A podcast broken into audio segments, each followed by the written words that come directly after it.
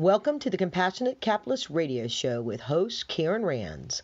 A compassionate capitalist is someone who invests their money into entrepreneur endeavors to bring innovation to the market and create wealth for all those involved. Karen shares insights and best practices for entrepreneurs to succeed and investors to share in that success without all the risks. And now. So, welcome to the Compassionate Capitalist Show course, I'm Karen Rands. Happy to have you back with us today. We have a really interesting topic that I think everybody can um, relate to and apply when it comes to whether you're starting a business, growing a business, an executive in a business, somebody that is looking at managing, um, investing in entrepreneurs along with whatever they do on their their day job or their day activities, and just really when it comes to better life balance in a lot of ways. There's a lot of myths that are out there, a misperception of what makes somebody really productive and how do you get, how do you work harder or what, how do you work smarter, not harder? You know, all of that, you know, the hustle week. There's just so many different philosophies on that. And then there's just really people that just, particularly entrepreneurs and founders, that are just pounding it out day after day. And then there's this idea of burnout. And so you know, when I had an opportunity to interview my guest today, Joe Sanok, hello, say hello there, Joe, for those that are watching. Uh, I thought perfect. We've not covered this topic in a while. And now that people are getting back into whatever they figured out for balancing work life balance during COVID, and they were working from home and they could take a little snippet and take care of a personal matter or go do this, they might have had more balance within an entire day you know, of how they work, but it also becomes really hard to separate work from leisure when you're home seven days and your office is in your living room or in your extra bedroom. It's hard to break away and define those boundaries.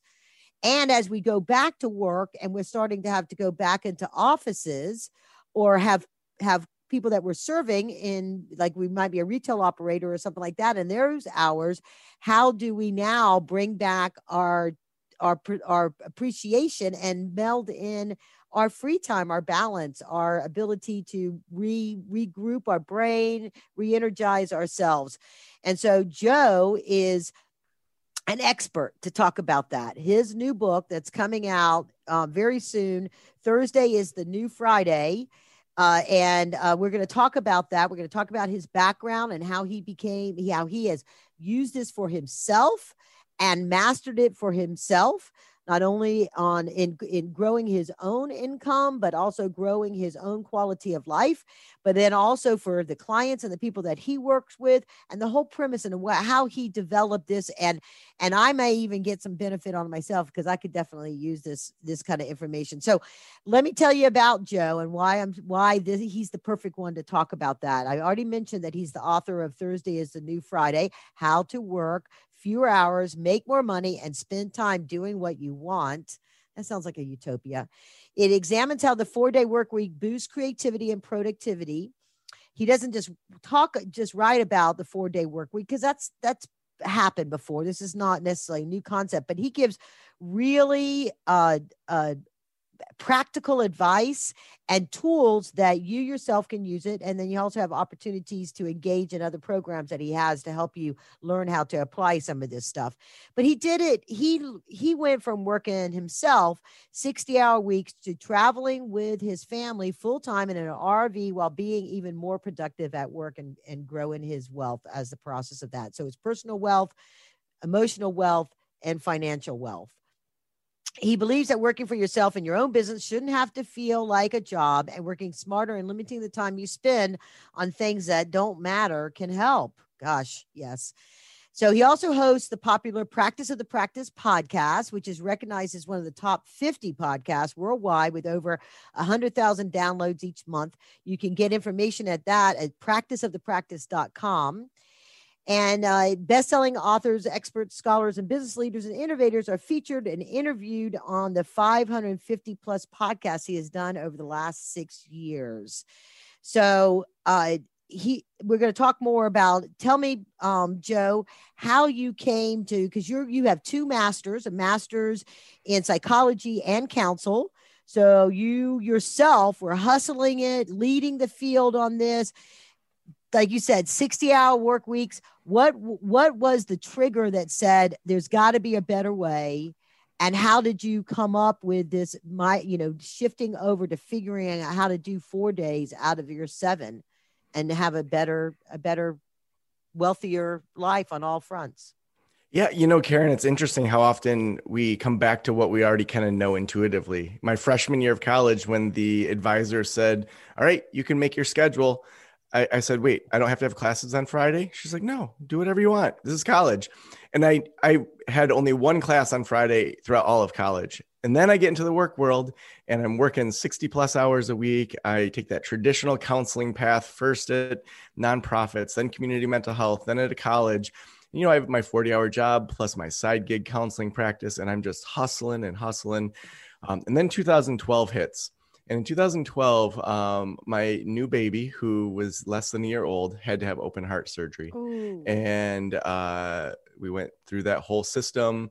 She had full open heart surgery, living in the Ronald McDonald house, seeing this little beautiful baby be all puffed up, and just it was it was so hard and then you know we got the all clear eventually and she was fine it went great um, but two weeks after we got the all clear i got diagnosed with thyroid cancer oh wow. And just when i thought i was out of this system i was out of the medical world like let's just you know go raise this little baby. Um, you know i'm back in and you know that was treated and i had radioactive iodine treatment and lost a bunch of hair.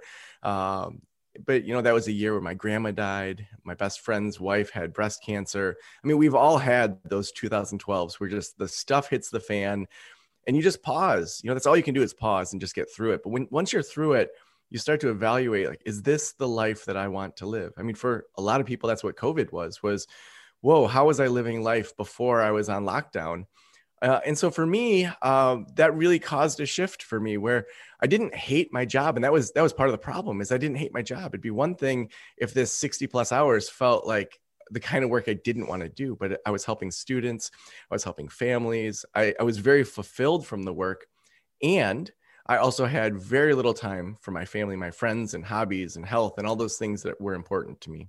So I started to make some shifts where um, eventually by 2014, I had built up this side gig counseling uh, kind of consulting business where I could leave that full time job. And when I left that job, uh, I did an experiment that very first summer where I took Fridays off. And I, thought, you know what? Uh, this is, I'm in charge of my schedule now. There's no boss over me. Uh, let's just this summer see what happens if I take Fridays off. And I thought, oh, it's going to be a 20% dip, but it wasn't. It, it, it, was a better month every month after month. And then I kept doing that Fridays off. And then I thought the next summer, what if I took Mondays off just to see? Uh, I took Mondays off for the summer because I was so much more efficient with my time and doing the top level things. I was able to do more in a less amount of time. So is that so? Are you actually doing a three day work week? Is that going to be the next? you know, for most people, a jump to a four day work week is a big enough jump. Uh, we didn't have to go into like the three day work week. People would just blow me off and be like, "Who is this guy?" so, okay, well. I mean, let's let's talk about that because you know there's seven days a week, and depending on what it is that you do, you know there's where do we come up with this idea that people work five days a week? Let's just kind of start with there with that level set of that because there is so much flexibility in how people work these days with gig economies with people having side gigs with people you know having their own business where they're a sole proprietor. But then even with you know we're going to get into this but with the entrepreneurs that i service and uh, then and help out with, and even a lot of the investors and these people that call themselves serial entrepreneurs and investors that they blow up a whole seven day work week kind of a thing because they actually do work seven days a week. So, so talk, let's talk about what, where did that come from? What's what's the history behind that, and and why is that so ingrained in American culture? Yeah, it's interesting because when I pitched Harper Collins on the book, I didn't even have the historical side to it. It was when I started to write the book, I thought, you know, I should probably understand the seven day week and just how we got time and the 40 hour work week and all that. Um, and so I looked into first, you know, when we look at just nature, a year makes sense. You know, the globe goes around the sun, it takes a year. Uh, a day makes sense. It takes 24 hours for it to spin, come back to the same spot we were at yesterday. But a seven day week, like there's nothing in nature that really points to that we have to have a seven day week. you know, we could have had a five day week that was 73 weeks long in a year. So I was like, why? And, and so I looked at it, and actually, the Babylonians, thousands of years ago, had seven major celestial things they could see the sun, the moon, Earth, Mars, Venus, Mercury, and Jupiter. So they said, let's do a seven day week. The Egyptians, they had an eight day week. The Romans had a 10 day week. We literally made up the seven day week. So we the premise, we made this all up. Um, that makes it a little easier to deconstruct it if we're just like, hey, these random Babylonians made up the seven day week because they didn't know anything about astronomy. Yeah. So then, well, where'd we get the 40 hour week? Well, in 1926, uh, exactly 40 years after a major protest happened. So in 1886, there was this major protest in Chicago. The, the workers there felt like their rights weren't being met and they wanted to have, you know, 40 hour work week, but it didn't really take off. Henry Ford wanted to sell more cars to his own employees. And so he said, you know, if people have leisure time, they're more likely to buy cars. So he switched over in 1926, May of 1926, he switched over to the 40 hour work week. So that was the first major corporation to switch over. Everyone else followed within about five to 10 years. So we see that this thing that we hold dear, that we, this 40 hour work week, working five days a week, is less than 100 years old. So we made up the seven day week, we made up the 40 hour week. And then we see over time that that Friday really starts to fade out. I mean, in the 1980s and 90s, we saw TGIF on ABC and you know Full House and Urkel and all that. Uh, for Fridays, typically we see that you know that's when we host birthday parties. We have you know a baby shower, some team building activity where we got to do the trust fall into our coworkers' arms. You know, it's like a half worked day. Um, in a lot of ways, I would say that Friday's been having an affair with the weekend for a long time. and we finally saw it, you know? Like, let's just call it what it is. Friday's having an affair with the weekend. Let's just move it over. Uh, because honestly, we all know that Fridays are not as productive as Mondays. And so, right. what would happen if we fully allowed ourselves on Fridays to regroup and recenter so that on Monday, Tuesday, Wednesday, Thursday, we can absolutely kill it? Yeah, absolutely. So, you know, because that's the thing. You know, we I mentioned earlier in the intro about it, investors and entrepreneurs.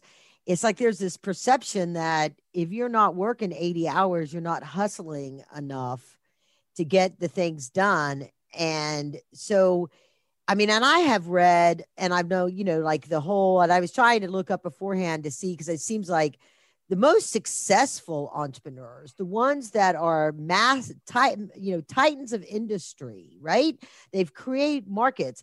They have a real value of of downtime in a workday where they think and they they take time to let like solutions marinate the questions and answers and marinate to solve problems in their brain.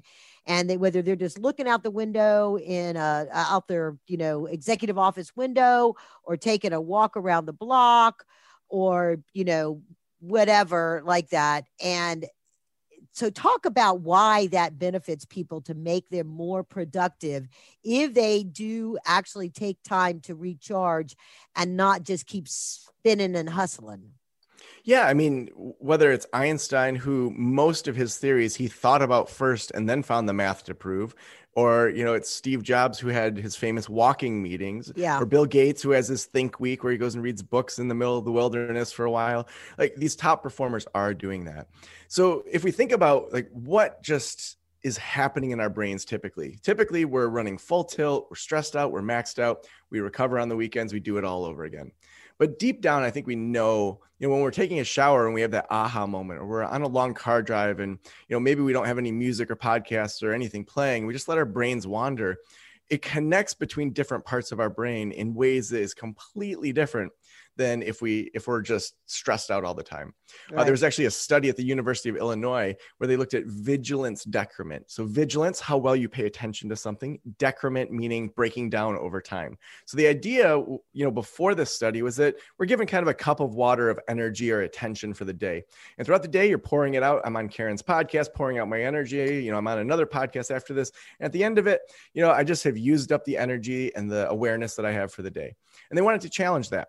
And so they did this study where they brought in students and gave them a very boring task. So they came in for about an hour, they sat in front of a computer screen, they were given a four digit number, say it was 3921. Every time 3921 pops up on the screen, you got to hit a button. 3921, hit the button. Any other four digit number, you don't hit the button. Well, what did they find over that hour? Well, there was vigilance decrement. The amount they paid attention went down over time. So they missed their number towards the end. They got bored. It just went down. Well, then with the second group, as you do in a research study, uh, the first third, after the first third, they paused and they gave them a one minute break. They said something like, you know, we put you on the wrong computer, go hang out in the lobby for a minute, we'll get you set up somewhere else. Uh, they made some excuse. Uh, there were no screens out there. They had maybe some nature magazines. Just one minute break, brought them back, went through the next third, did another one minute break, and then the last third. So only two minutes of break in an hour period of time. And they found there was no vigilance decrement. Well, why? Let's think about the evolution of the brain. You've walked through a forest a million times. You know there's tigers there, but for 40 years, you've never seen a tiger. You're going to get lazy in regards to thinking about tigers after 40 years because you know you know there's no tigers. Now, what happens if you're in a new space where you've been told there's tigers? You're going to pay attention better, right? So that one minute break actually resets the brain to say, wait, let's pay attention to this environment again, just like it's a new place that we're going through. So even having little micro breaks within our day can reset our brains to have more vigilance and not experience that decrement compared to if we just plow through things like we always have.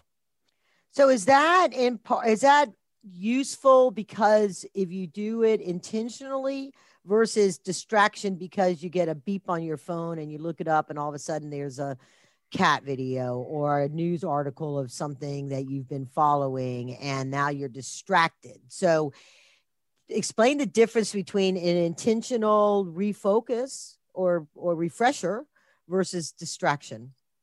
Yeah. So I think that, you know, one thing that we want to do when we're in our workday is to really protect our brains. So, for example, when I was writing this book, it was every Thursday I wrote this book. Um, I had set it up in a way where I had whiteboarded out the week before what the next chapter was going to be. So my brain's marinating on it all week long.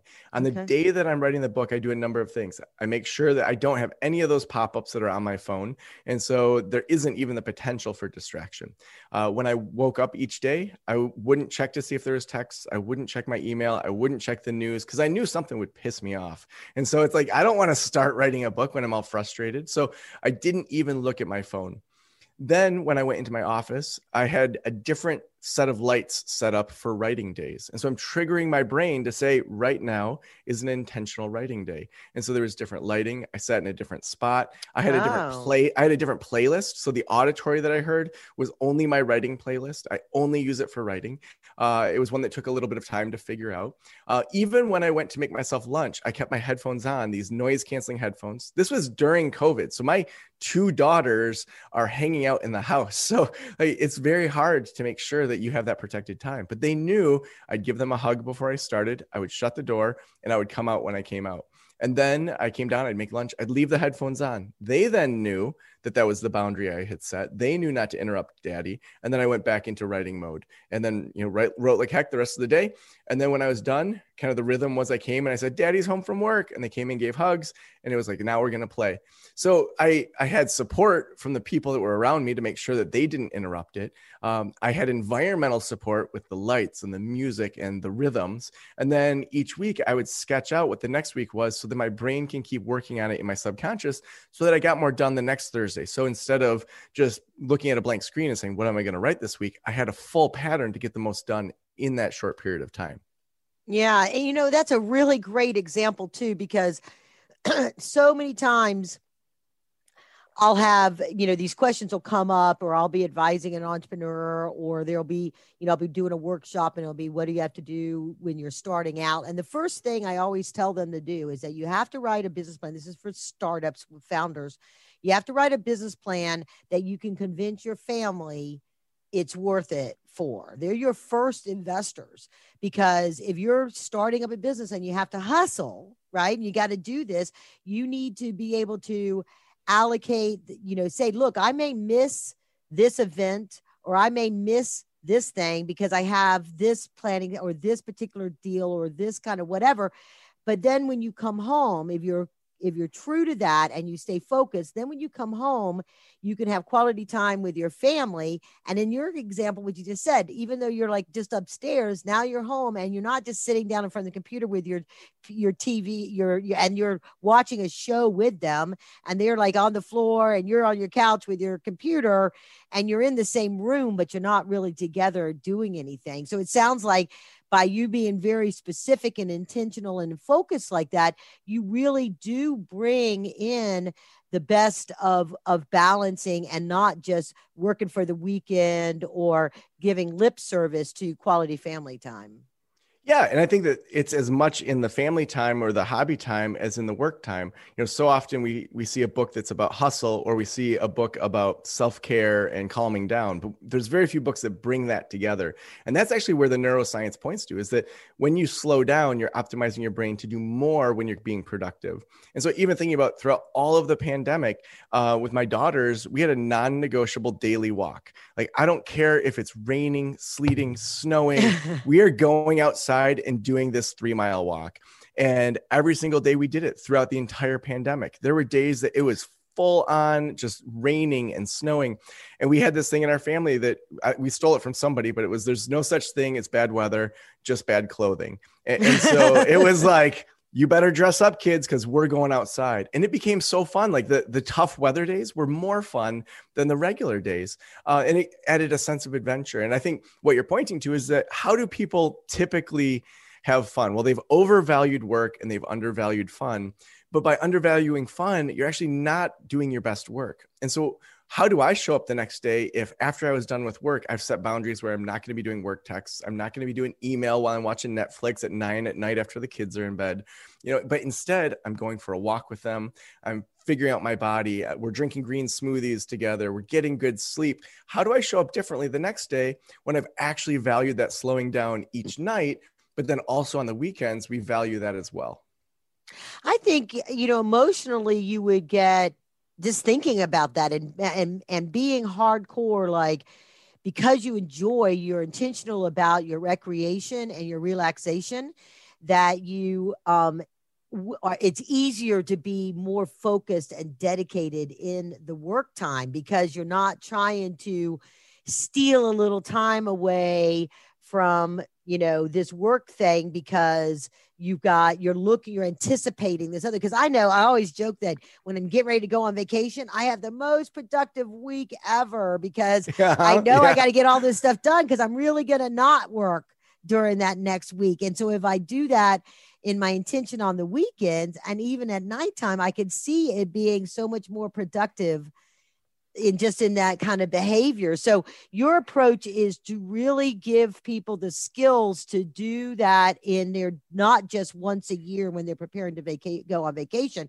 but for every week and to really assess what do they have to do to make the income and grow the income that they they want, need and want but also to value and spend time with the ones that they love to spend time to whether they have a family or or just friends or wherever that it is um, in your oh, your mental health, your physical health, and your financial health to get good at that.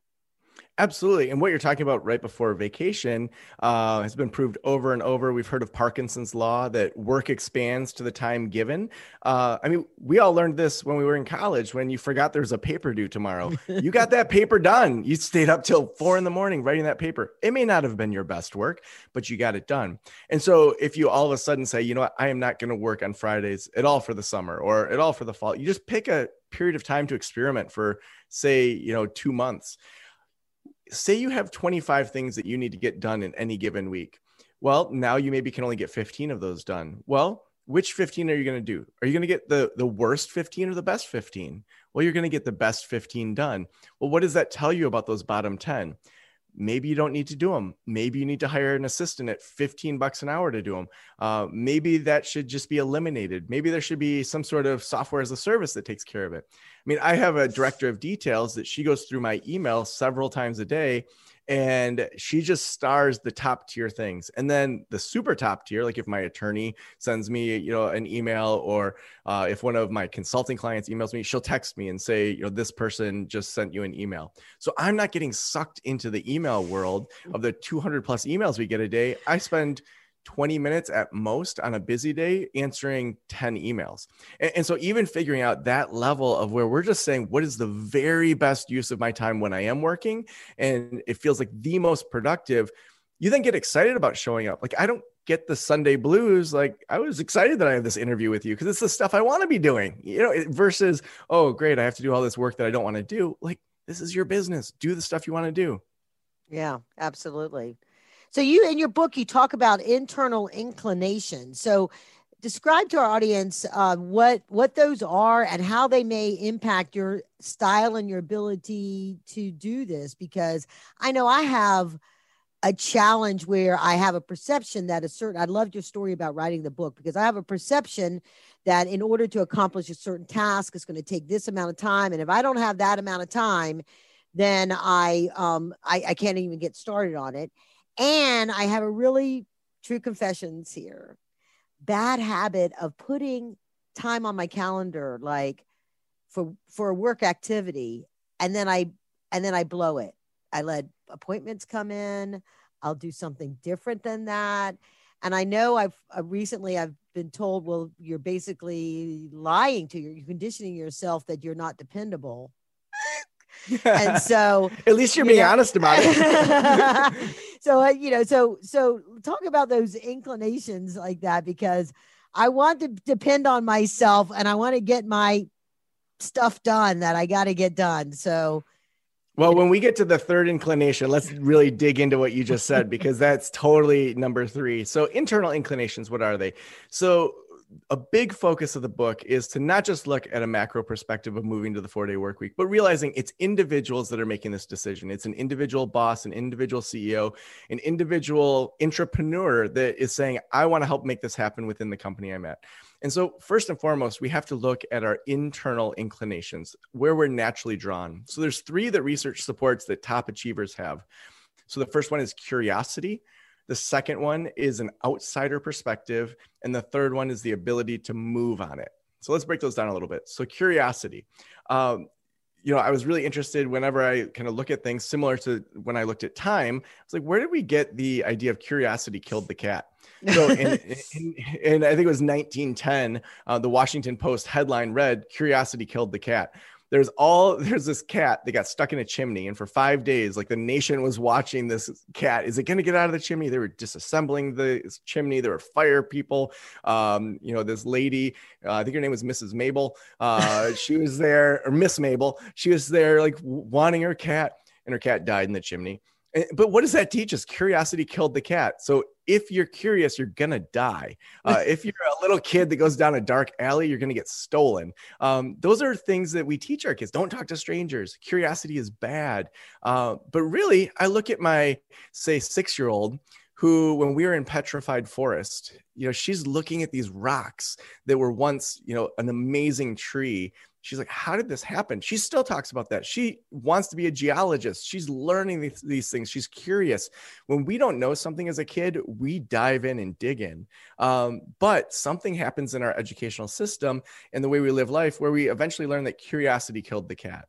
And, and so top performers never learn that. They end up keep being curious. And instead of waiting for that eureka moment they just say, well, that's interesting, and then go to the next thing. Oh, that's interesting. So whether they're looking at their Facebook data or they're looking at something else, wow, we ran this thousand dollar ad campaign and we got no results. Well, that's interesting. What can we learn from that? So curiosity is the number one internal inclination. Number two is the outsider perspective. Um, there's a research study that looked at the influence of outsiders on a small group of people. So it started with a group of, of six to eight people. They, the researcher would hold up a card that had either blue or green on it, different shades of blue or green. And, and the group would say, that, that's green, that's blue, that's blue. You know, so they're going through. And, you know, for the most part, the group agreed and they were accurate.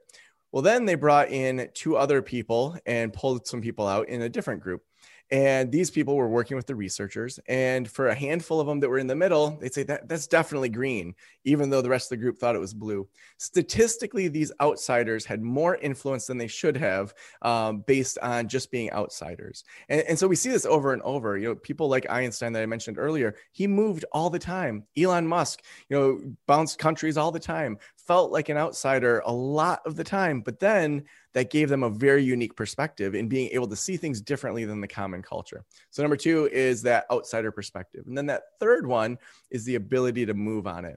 And, and so, on one side, we have speed, and the other side, we have accuracy. There's a million things I want to be accurate. For example, if I go into any surgery, I want that to be accurate. I want them to take as long as they need to finish whatever surgery they're doing on my body while I'm unconscious.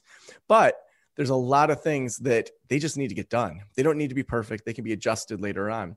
I think most entrepreneurs uh, have probably gone through some sort of higher ed. They've worked on that paper, the draft, they go to the writing center, all those different things. And then at the end of it, they turn in that perfect paper and then they get graded. That's just not how the business world works. And, and, so, if we can start to move towards speed over accuracy in most situations, we then stop being paralyzed by perfection. Okay. So those are approaches to oh the paral- paralyzed per, by perfection. So these are approaches to just keep in motion and getting things done versus trying to make sure you do it at like a, a precise way before you take any action. Because I know a lot of times people do get paralyzed because they're they're like, oh, it's it's not ready, it's not ready, it's not ready. So are all of those related to that sort of hindrance? Yeah, so all three of those internal inclinations are sort of a, a, baseline soil, we might say, for being able to slow down and then kill it. And so, if you don't even understand whether or not you're a naturally curious person, or maybe there needs to be some work, uh, if you're naturally have an outsider perspective, or maybe that needs some work, or if you have the ability to move on it, or that needs some work, then you know you want to start there before you really dive into the other things. So for example for you you were saying um, you know i've got this particular task i set time aside and then i end up filling that time. I mean what's that behavior telling you about that priority? It's probably telling you that it's not a priority. Um, well okay so then why isn't that a priority? Um, if it's in your calendar i would say view it as if it's a client don't put it in your calendar if it's not a priority. And, and so, uh, even just the behavior of ignoring it or scheduling over it is showing me that that's maybe something that you don't actually value as much as you should. And so, maybe we need to just give yourself permission to, to kill that task. Maybe you need to have an intensive to kind of go away and just work on all those tasks. There's a lot of strategies, but you know, is that even an important thing for you to spend your time on? Is probably the first question to ask yourself. Yeah, absolutely. Okay, so does that fall into what you the work style focus of sprint types? Yeah, so I mean, I think that would kind of start to move us into that sprint type area. so sprint types, um, we want to think about it on kind of an XY axis, meaning that um, there's kind of two different things that work together with the sprint types. So first, you're either a time block sprinter. Uh, we might call this batching, uh, where you do one task all at once. And so, for example, maybe you're doing podcast interviews back to back to back. So John Lee Dumas, he you know does his daily EO Fire show, and I think he records all that month in a day or two a month, and just like kills it. So he's definitely a time block sprinter on one side. On the other side are what we call task switch sprinters. So these are people that need more variety. Uh, you may have heard, oh, you should batch together all this stuff. But if you're not naturally wired that way, you're going to feel like a big failure. Like, oh man, I, I thought I was a time block sprinter. Um, I can't batch. Maybe you just need some variety. So on one side, we have you're doing one task all at once. Or on the other side, we have the task switch sprinter, which is somebody that's, you know, you have 20 minutes of one type of sprint, then 20 minutes of another, 20 minutes of another. So you first figure that out. And we have all sorts of assessments in the book to help you figure these things out. And then on the other side, we have are you an automated sprinter or are you an intensive sprinter? So, an automated sprinter is someone that puts it in their week and it repeats every week. So, for the book, I was definitely an automated sprinter. Every Thursday, I'm working on the book. Uh, there was some variety in it. So, there's some task switching within it, but it was still the book. Now, the uh, intensive sprinter on the other side is someone like Dr. Jeremy Sharp, who has the Testing Psychologist podcast. So I feature him in the book because he's the one that really, I think, captures this best. So he'll get an Airbnb several times a year He'll make sure that it's within walking distance from a vegan restaurant. He'll make sure it has a backyard area, so indoor and outdoor space. He doesn't want to have to drive anywhere or have that stress. He wants to be able to go to some restaurants that he can eat at, and he'll go away for three or four days and just kill it. He'll get podcasting things done. He'll get um, you know plans and marketing, all sorts of other things. So he does a lot of task switching within that. So it's not just one thing like his podcast; it's all sorts of things that he's working on. But he needs to go away to make that happen. Other people like myself, I just put it in the calendar and put it on repeat, and I usually get it done. I don't feel the need to go away for it. So again, people oftentimes feel like, oh, I just put it in my calendar, it repeats, and I keep adding clients on top of it. And you feel bad about, oh, I can't batch or sprint like I thought I should. Well, no, maybe you're just an intensive sprinter. You need to go away for four days to just knock out all these things it's more figuring out what your unique menu is, your DNA type or your sprint type, um, that's going to help you be more successful rather than saying, oh, I, I just failed at this. I guess I'm bad at business. So, how long did it take you to figure out your whole routine on setting up that one day a week to work on your book? Because, you know, that's that is a time block, right? That you have set up uh, from an automatic standpoint but you stayed true to it and you you learned that you needed to diffuse a distraction because I, am kind of a thing like, well, could I really go up into my office and do this whole thing for for 10 hours, or do I need to go rent a place and go to a hotel and do it so I'm not distracted? So, how did you? I mean, obviously you coach on this stuff, but did you did you did that evolve over time till you perfected it and then you really got it down and got everybody around you to appreciate that and and and honor that this is what you were doing so they didn't distract you too I mean, for years I've been doing this style of thing when I had something to do where I would put it in my calendar and then, you know, have it just repeat. So Thursday mornings for the longest time, that's when I did all my podcasts to make sure that by the next Tuesday they would go live.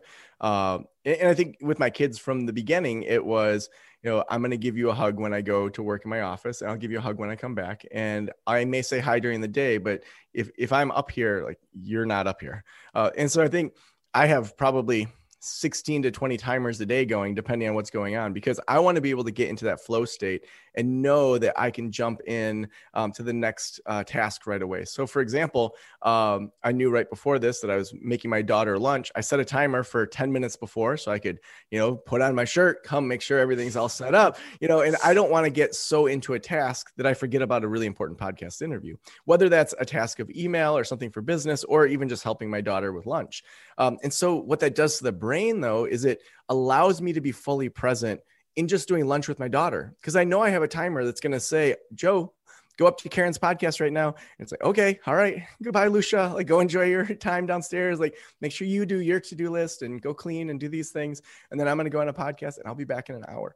And, and so to just be able to fully be present within any task, I think that alone is so just freeing for people even even over this past weekend, uh, there was a few things that I remembered I hadn't done last week, and so I could just say I'm not going to even think about that. But I knew that would just cycle in my brain trying to remember for Monday morning. So I just set up a to do list for Monday morning, dropped those things in there. It took me five minutes to put it in. And then I texted my assistant and said, Hey, if there's any other things you need me to do, I have a thing in my calendar for Monday morning that says Joe to do. Um, and so it just takes it off of your brain. And then, you know, last night I did a daughter date night with my daughter, Lucia, and I could fully be there because I knew there was nothing about work that I was working on right then. Uh, so, you know, we went out to dinner, we biked downtown, we went and played skee ball and uh, went to this arcade and had a great time. And no part of me was not there. And, and I think that's where the biggest problem is. We want to be where we are mm-hmm. and eliminate all those distractions of whether it's when we're at work, we need to be at work. When we're at home or with our friends, we need to be with our friends and be at home. And when we do that, we just get so much more done in the work world, but we also enjoy all that time outside of work and those around you enjoy your presence more so too whether it's employees you know team members um, or your family and friends because you're you can be fully present in the moment with all of those interested parties. So that's really great. I really joe i think this has been uh, uh, excellent. For those that are listening please uh, uh, comment, share this with others that you know that are struggling with this. And I want to encourage everybody to get the book. Thursday is the new Friday.com. But also, if you want to learn more, connect up with Joe, you want to get access to the book and the pre release or uh, find out more about his podcast, anything, the central place to reach out to Joe is at joesanok.com, which is Joe, J O E S A N O K dot com, J O E S A N O K dot com for those that are um, listening. Uh, all of this information will be in the show notes as well. Anything else you'd like to add before we say our goodbyes and wrap up, Joe? Oh, Karen, this has been awesome. I know that as people work less, uh, they're going to just enjoy their lives more. And ultimately, um, they're going to do better work for the world. And, you know, that's what we need. We need people that love the work that they do, but also love the time away from their work. Absolutely. Yep. I, I know that I have been working towards this kind of balance for a long time.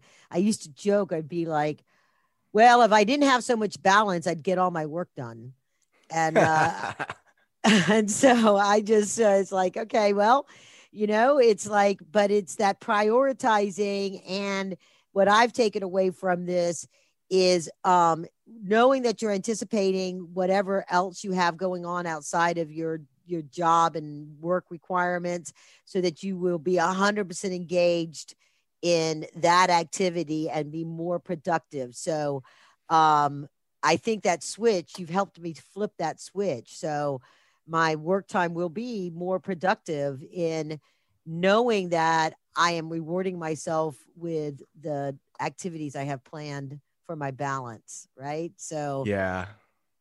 Great. So uh, onwards and upwards, everybody. Remember joesanok.com and please go to karenrands.co to learn more about how we help entrepreneurs and investors achieve their dreams and create wealth. And also, please encourage you if you're interested in getting in, started investing in entrepreneurs, Inside Secrets to angelinvesting.com to get all the information about that book. Thank you so very much again. I really do appreciate you taking the time out of your schedule to do this and enjoy the rest of the time that you have with your daughter this afternoon and what else ever else you got going on. Thank you, Joe. Thank you so much, Karen.